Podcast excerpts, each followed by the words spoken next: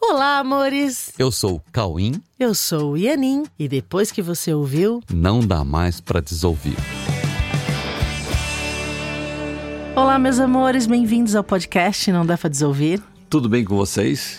Como é que foi essa semana pra vocês? Tudo bem essa semana?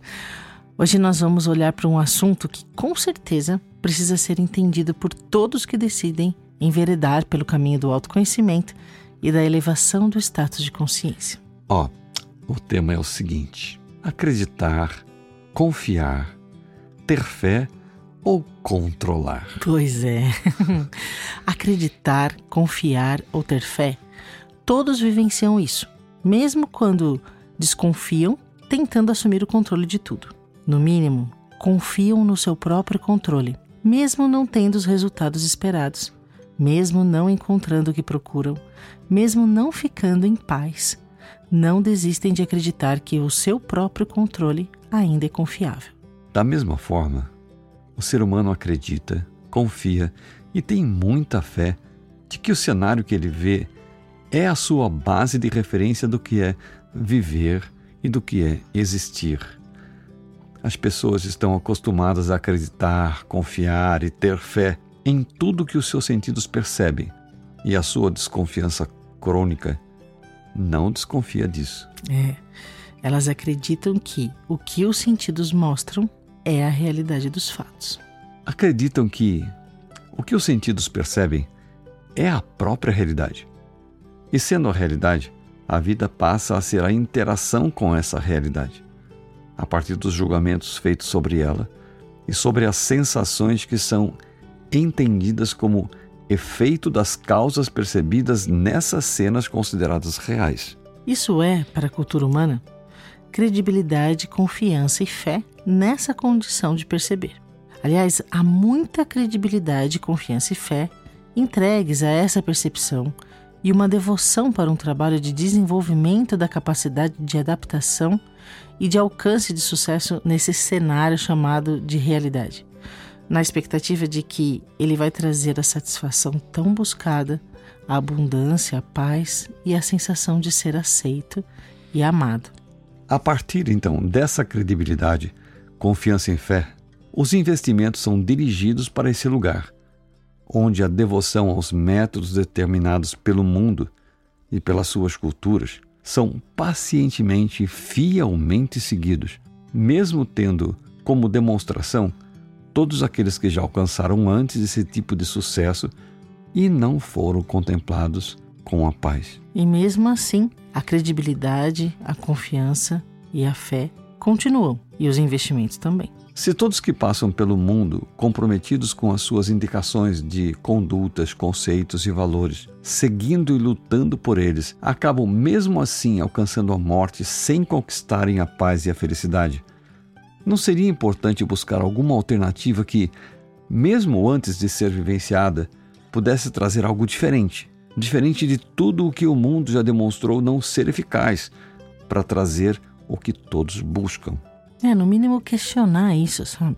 A experiência vivida através do corpo entre nascimento e morte, a partir de crenças que se manifestam no corpo em imagens, sons e movimento, não precisam ser superadas por uma vivência em outro nível que possa trazer algo além das sensações físicas?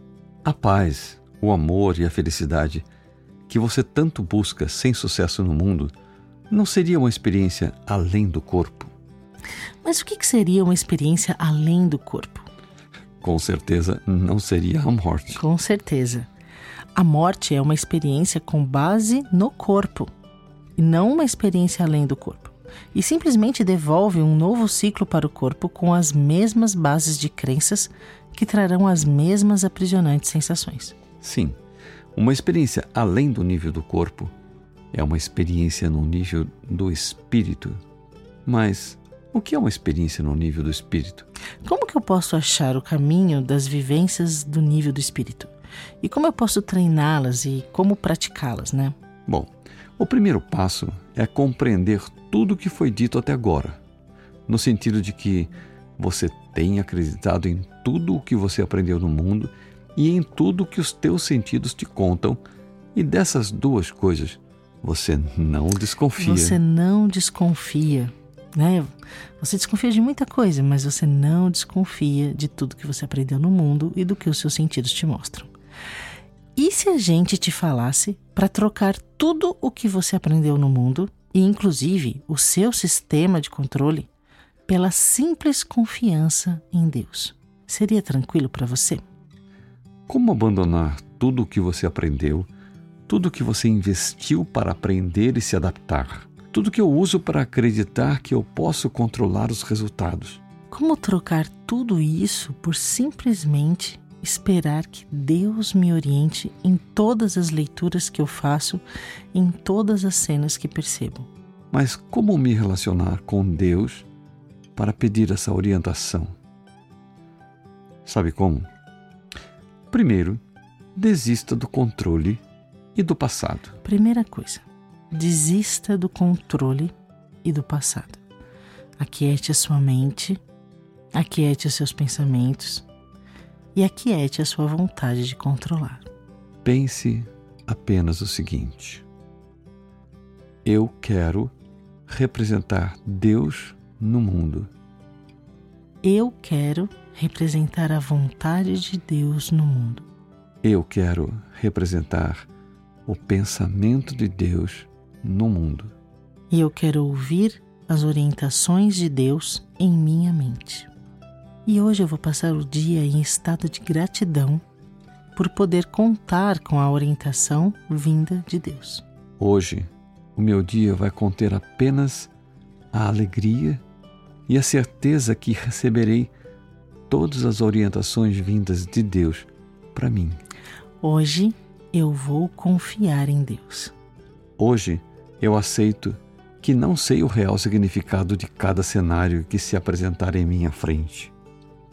Eu confio que receberei a verdadeira compreensão que me permitirá sentir plena gratidão por tudo que eu recebo, sem nenhum julgamento e sem nenhuma rejeição. Eu confio em Deus que me mantém existindo em estado de perfeição e, portanto, em estado de paz.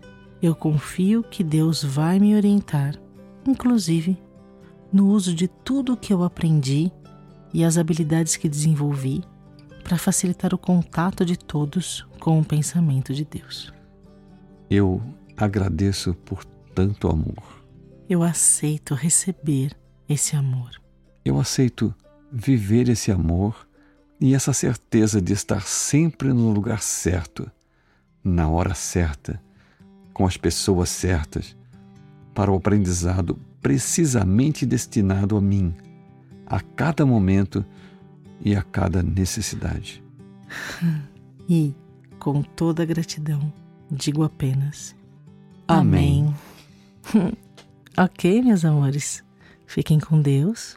Então, fiquem com esse treinamento para a sua semana. É muito bom. Uhum. Confiem em Deus, amem-se Agradeçam e até o próximo podcast. Um beijo no coração. Beijos.